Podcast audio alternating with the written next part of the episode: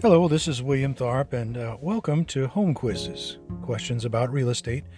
Today we're doing episode 14. Today's question is Is buying a home near a good school important?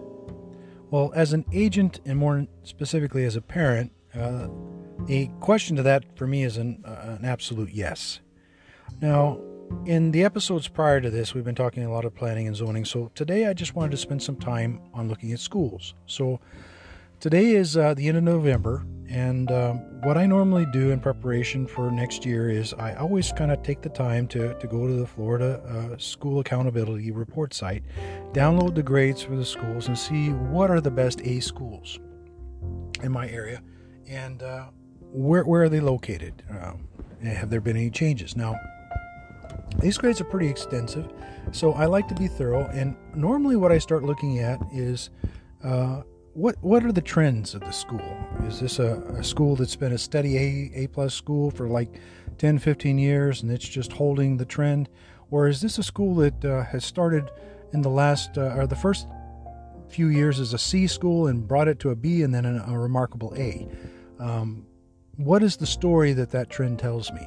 Uh, typically, if you're going from a C to an A in less than two to three years, you have an excellent principal and a great administration one of our middle schools here had done has done that, and now that the uh, administrator has whipped it into a nice A plus school, it is incredible. He's actually spinning off, you know, assistant principals and principals to other schools. So look for those trends. Those are those are diamonds. You want to make sure and make those part of your your search when you look. Um, I like to look at the demographics, not so much because of a, a race standpoint, but because of my clients. Um, I have a lot of Asian, white, black, Hispanic clients since uh, Miami is now the most diverse area in the United States.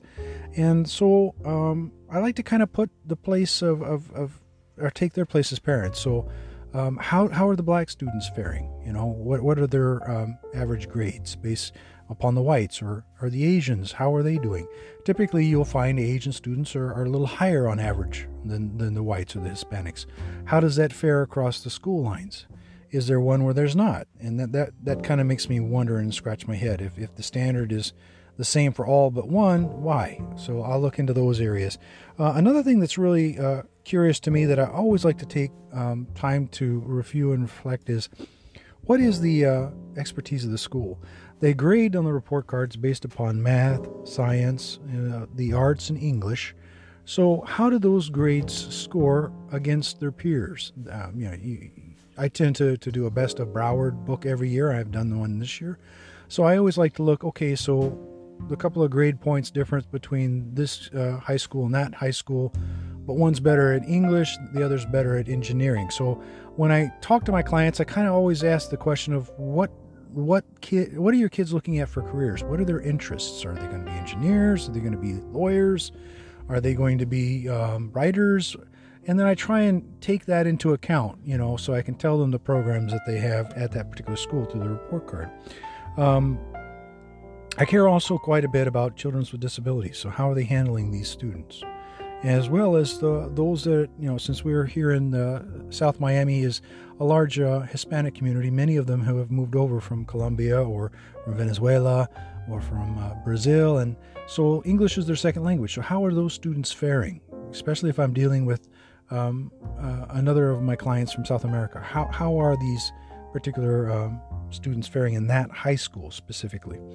Um, one thing that, that I like to point out is sometimes an A school go BA, something like that. It'll go year three back A, and then the last year a B and an A. So kind of do a little research, scratch a little bit behind that. One of the schools that has done that for us recently moved from the top three down to the top five and I kind of looked at it and realized it was Stoneman Douglas. So, for those of you that aren't aware, um, Marjory Stoneman Douglas was where they had the shooting Valentine's Day in 2018, killing 17 students. So, that had a massive impact on that school, which it's still honestly recovering from.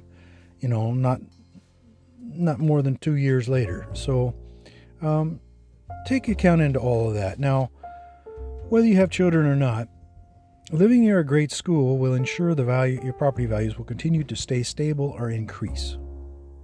It'll also assist you when it comes time to sell the property because normally the first people that look at homes in a good school neighborhood are, are families, of course, and they're trying to get their school, their kids into those particular schools. So they'll always be the first ones that you want to hit. They're also the most stable, typically, um, and the best, one of the best buyers. Now, first questions that always come out of families that I'm working with are how the schools. And in all my years of real estate, I've never had a parent ask me, okay, show me the C or F schools. It just has never happened and it never will. And the reason, of course, is who wants to put their kid in an F school? Um, now, on the contrary, if, if I'm dealing with my investors, they want me to show them the C and F schools. Because for them, that's a chance to, to buy, you know, while the school is being flipped or turned, or at least look at it, and because they can get a better value. But, but parents, I've never had a parent say, "Hey, show me the C or F school." I've never had that happen. So, um, kind of like the Starbucks effect, um, schools have a huge bearing upon the value of your house and its stability over the years to come. So, um, when I have noticed the schools and seen, you know, uh, a development, another another situation, and this happens here where I'm at, is good schools tend to be in pockets. You don't tend to have like six C schools and an A. Um, they usually come in, in droves. For instance, in in the area where I live, within the four mile area between us and the interstate. We have uh, four A, A uh, graded high schools, you know, two A middle schools, and several elementaries, all with A ratings. And uh, that's just in that little square area. So they tend to form pockets. Um, so so look for those pockets, and that's where really you should commence your search. You know, take into account your commute that you may need to, but you know, find one of these little pockets, and then dive into the neighborhoods because every neighborhood will be just a little bit different and that'll give you a little bit of the variety that you may be looking for.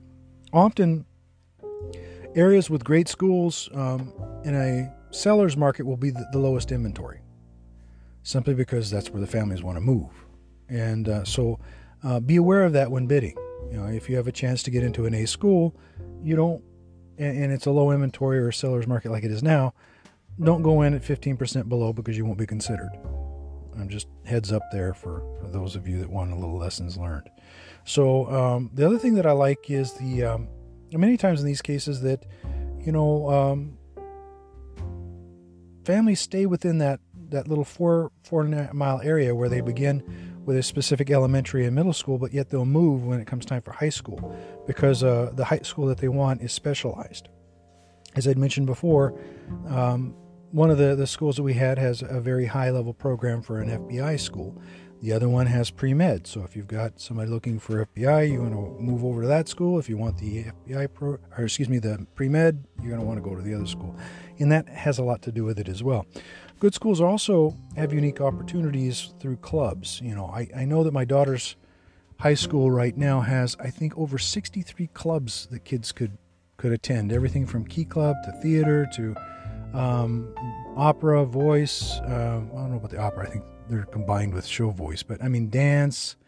They have um, the robotics, the debate. They have R, R, they have ROTC. They, it's just band. You you name it. So to give your kid the best well-roundedness and preparations for life, it's always good to choose those for those reasons.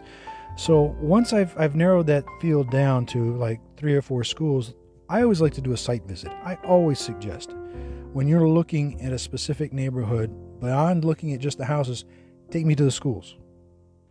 And if I can, I'll even set up a time to meet with the administrator. Now I have I'm a parent, so I'm doing it for a specific parent. I mean reason because my daughter or, or son is going to be there. But um, even if I'm an investor, I want to want to look at the schools because that's going to tell me a lot about who may be moving in or um, when it comes time to sell my house, you know, how much more profit I'll make. Remember, I, have told you before in other podcasts, you make your money when you buy the house, not when you sell it. So um, those are reasons why I would do that. And, and when you make those site visits, you know, look into the, the PTSA or the Parent Teacher Association. Uh, look at the school advisory committee if you can. Usually they'll let you sit in, or look at uh, the school website and see what's uh, listed as a site. You know what they what they're doing this particular week or that, or um, another thing, and, and, I know it's a little bit brash, but I like to walk into the uh, the principal's area, you know, and just usually they'll have a, a whole, um, you know, set of trophies. I'm always amazed when I walk into a, a, a high school and they have so many trophies. They're out of cases to place it, and they're running and bringing more. That to me tells me that you have not only a school that's very much active, not only an A school for academics, but a well rounded school. So I, I would want my, my kid to go there because to me that's going to be the best education and experience that a high school student could get.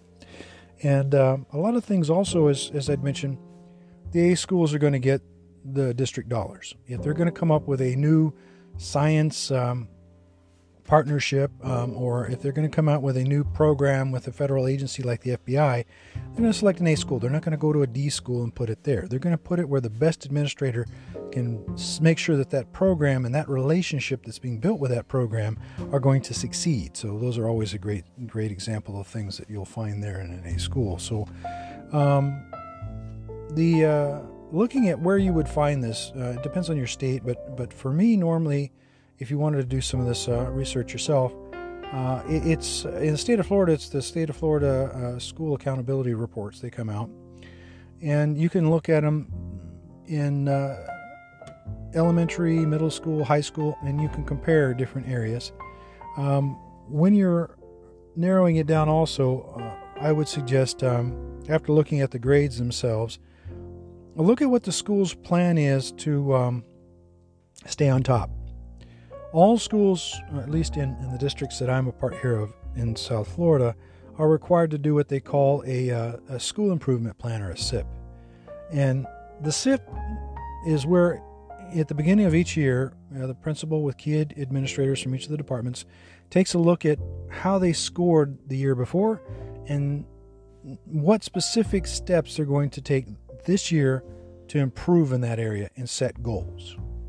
So it's always good to know that you have a school that, that is planning on staying where it's at and it's taking the steps to go and do that. So um, I guess I'm going to go ahead and leave it at that. I, I, could talk schools for an hour, but I keep, I don't want to repeat myself too much. I think you get the point that it's important. If, if you have any questions, reach out. As I said, my best of Broward is now available um, on our website. So if you want to opt in and, and get that via email, you can.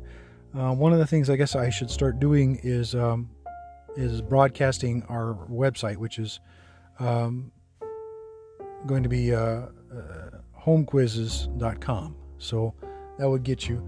I'm still trying to, to work out some kinks for for varying things, but um, you know, keep a look at it. The ideal home quizzes, besides having these pod quizzes and answering questions during it, is to use questions um, on the website that, that, would make it a lot easier for you to get information to you know your your real estate professional. So look forward to that in the future, and uh, thank you so much. And this will bring a close to episode 14. Good night.